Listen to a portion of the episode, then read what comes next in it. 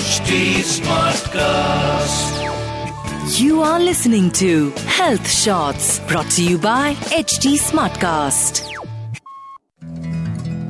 Hello friends how have you been friends आज मैं आपको ले चलती हूँ एक ऐसी जर्नी पर जो डेस्टिनी की ओर ले जाती है अगर मैं आपसे कहूँ कि मेरा पॉडकास्ट इंडिया में सुने जाने से भी पहले रशिया में सुना जाता है तो आई एम श्योर आप हैरान होंगे ही रशिया के मॉस्को शहर में एक स्कॉलर हैं जो एक ऐसा काम कर रही हैं जो शायद पूरी दुनिया में कोई और नहीं कर रहा I am full of gratitude at this fact कि वे हर हफ़्ते ना सिर्फ़ मेरे पॉडकास्ट का इंतज़ार करती हैं, उसे सुनती हैं, बल्कि मेरे हर यूट्यूब वीडियो या मेरे किसी भी इनिशिएटिव की खबर रखती हैं उनका नाम है doctor Natalia Zheleznova and she teaches Indian philosophies of Jainism and Buddhism in the University of Moscow.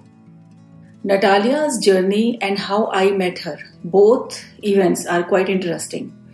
When she was in class 7th or 8th, somewhere around that, there was a paragraph about Indian philosophies in one of her textbooks, and even a tinier para about Indian philosophy of Jainism, where majorly two things were mentioned one is anekantavada which is the theory of multifacetedness मतलब कि किसी भी घटना या परिस्थिति को जांचने के लिए बहुत सारे दृष्टिकोण का सिद्धांत।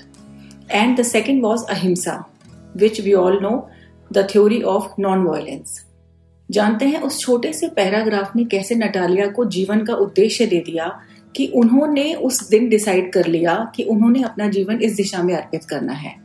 I hope you are aware how non vegetarian food is a staple diet of Russian people because of the extreme cold weather.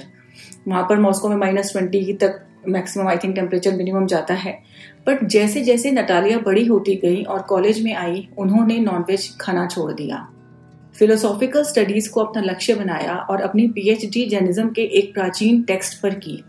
वे संस्कृत और प्राकृत सीखने लगातार भारत भी आती रही और आप जानकर हैरान होंगे कि आज तक वे जैन फिलॉसफी के लगभग थर्टीन फोर्टीन तेरह, चौदह प्राचीन ग्रंथों का संस्कृत और प्राकृत भाषा से रशियन में अनुवाद कर चुकी हैं। Isn't her journey so unique and interesting friends I know आप जानना चाहेंगे कि मैं उनसे कैसे मिली। जब मैंने भी अपने कदम फिलोसॉफिकल स्टडीज़ की ओर बढ़ाए और जब मैं मास्टर्स कर रही थी इट्स समवेयर अराउंड 2014 और 2015 तब मुझे एक दिन किसी अक्वेंटेंस से पता चला कि एक रशियन स्कॉलर दिल्ली की एक लाइब्रेरी में आई हुई है और वही ठहरी भी हुई है। हालाँकि मैंने उनके बारे में कभी सुना नहीं था लेकिन मैंने गूगल पर उनके विषय में सर्च किया। उनका काम देखकर बहुत इन्फ्लुएंस हुई। उनसे एक बार फ़ोन पर बात की। यहाँ एक और इंटरेस्टिंग बात बता दूँ कि नटालिया अपने पास मोबाइल नहीं रखती। तो जहाँ वे ठहरी थी उनके लैंडलाइन नंबर पर मैंने उनसे बात की और पहुँच गई उनसे मिलने। To my surprise she was speaking fluent Hindi Not only that, but also she loves Indian food like anything. So, in our first meeting only, I felt a special connection with her as if we are sisters from past life.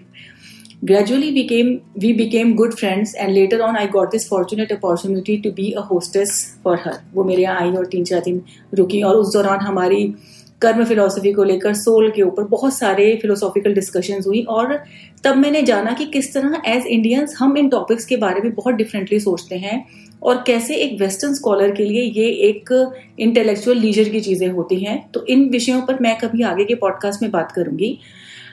For now I know she is listening to this podcast and dear Natalia I dedicate this episode to you now coming back to our topic about how destiny shapes our lifes friends Natalia की life journey के बारे में सुनकर या जिस तरह मैं उनसे मिली, इसके बारे में सुनकर आप डेस्टिनी या नियति के बारे में सोच ही रहे होंगे। और ऐसे में हम सबके दिमाग में एक वर्ड आता है, वो है को इंसिडेंस यानी संयोग, कि हम संयोग से मिले, या संयोग से ऐसा हुआ या वैसा हुआ। हमें लगता है कि यह मात्र संयोग है कि मैं नटालिया से मिली, या उनके जीवन में एक ऐसा यूनिक डिफरेंट मोड आया।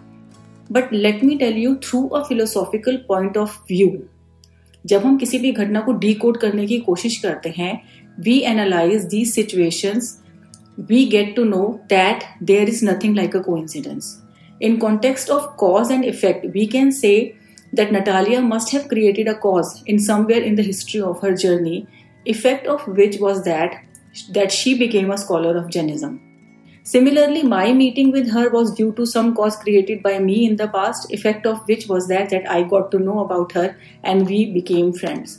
This way we conclude that our destiny is written by no one but by ourselves.